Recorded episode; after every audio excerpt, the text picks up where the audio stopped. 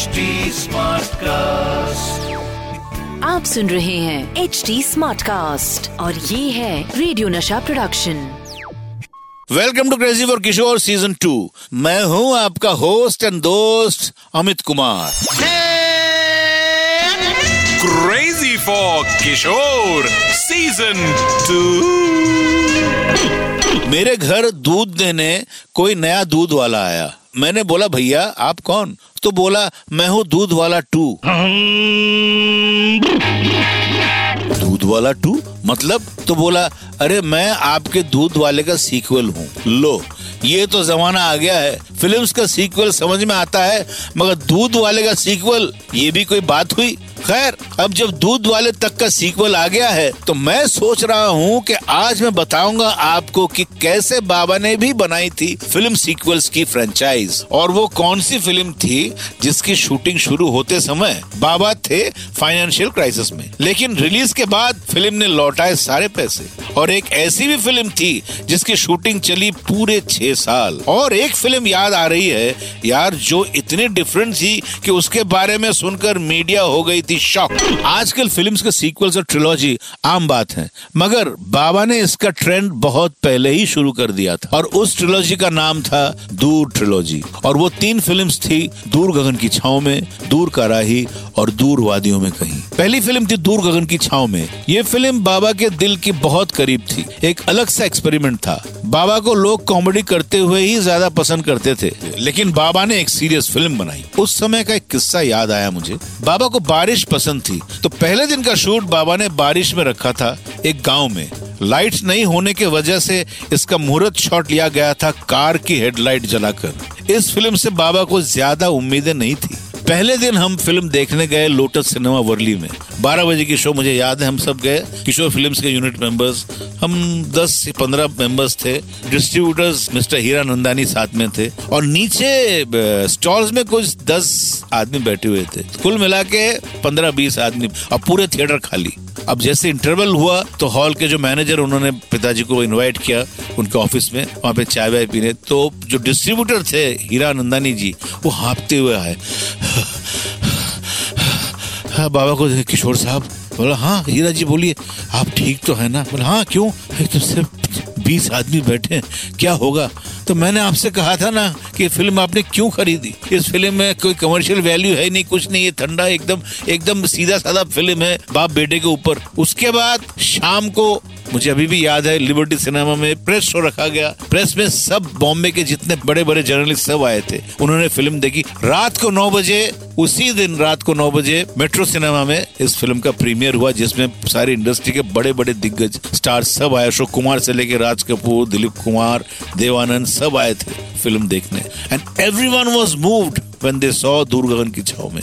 उसके बाद film release तो हुई और धीरे धीरे धीरे धीरे बहुत पब्लिसिटी से फ़िल्म पिक्ड अप और ऐसी पकड़ी 23 weeks the film ran in Bombay on merit last 24 week में थोड़ा सा कलेक्शन ड्रॉप हुआ तो डिस्ट्रीब्यूटर हीरा नंदानी जी ने पिताजी से कहा, किशोर साहब थोड़ा सा अगर आप पैसे देंगे तो हम इसको जुबली करते हैं। तो पिताजी ने इनकार कर दिया। उन्होंने कहा, नहीं नहीं, अपने बल बूते पर फ़िल्म चली है। अभी उठा दो I am very happy this is how Door Gagan ki Chhaon Mein was made, and it was applauded by not only the masses, but even the journalists and the media that time और film Delhi UP में सबसे अच्छी गई। Delhi UP में silver jubilee गई। बॉम्बे में अच्छी गई। साउथ में अच्छी गई। बंगाल में भी अब एवरेज इसके साथ ही दूर ट्रिलॉजी की शुरुआत तो हो चुकी थी। जिस पर बातें हो रही है, दूर ट्रिलॉजी की सो दूर गगन की छाव में की सक्सेस के बाद बाबा ने नई फ़िल्म शुरू की, दूर कराही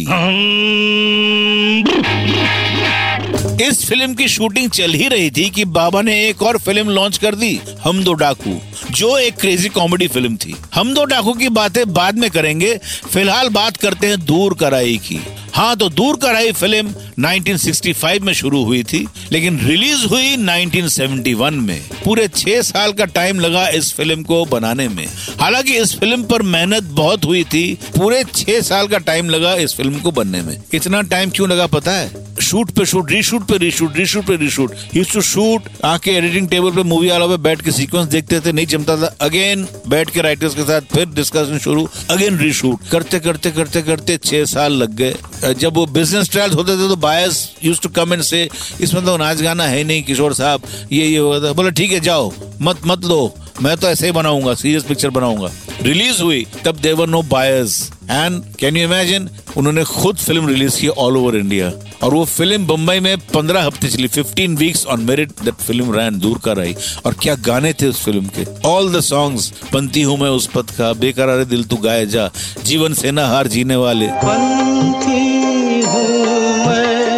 उस पथ का। बेकरार दिल अरे तू गाए जा। जीवन से ना हारो जीने वाले। बात मेरी तू मान अरे मत वाले। सब गाने एक एक गाने beautiful music actually if we define this film this film is actually the life of Kishore Kumar बाबा जो मन में ठान लेते थे, उसको पूरा करते ही थे। दूर कराही के बाद बाबा ने एक और फ़िल्म बनाई, जो इन टाइटल्स के साथ आती है। वो फ़िल्म थी, दूर वादियों में कहीं। कैद का एक दिन हो, या एक पल। दम घुटता है साहब। आप किसी पंछी को पिंजरे में बंद करके रखिए।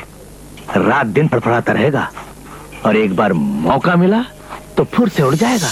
दूर कराही के बाद बाबा ने एक नए एक्सपेरिमेंट के साथ तैयार थे। मैंने आपको पहले ही बताया था कि इस फ़िल्म में बाबा ने कोई म्यूज़िक नहीं रखने का फैसला किया था। हमेशा कॉमेडी करने और सबको हंसाने वाले किशोर कुमार को सीरियस अंदाज में तो लोग फिर भी देख लेते, मगर उनके फ़िल्म में म्यूज़िक का ना होना तो सबके लिए एक बड़ा शौक था। मुझे याद है जब फ़िल्म के रिलीज़ के टाइम मीडिया आई तो सब पूछने लगे, गाना किधर है? बाबा बोले, गाना नहीं है। तो सबके अजीब से रिएक्शंस आने लगे, ओह बाबा, किशोर कुमार की फ़िल्म में गाना नहीं है। ये फ़िल्म जब क्रिटिक्स ने देखी, उनको बहुत पसंद आई। लेकिन एक क्रिटिक को ये फ़िल्म पसंद नहीं आई। लेकिन प्रेस शो के बाद सबको फ़िल्म बहुत पसंद आई। सबने तारीफ़ की, सिवाय एक क्रिटिक के। उसने फ़िल्म देखकर लिखा कि अगर कोई गले में चाकू लगाकर भी दूर वादियों में कहीं देखने को बोले तो भाई ये फ़िल्म मत देखना।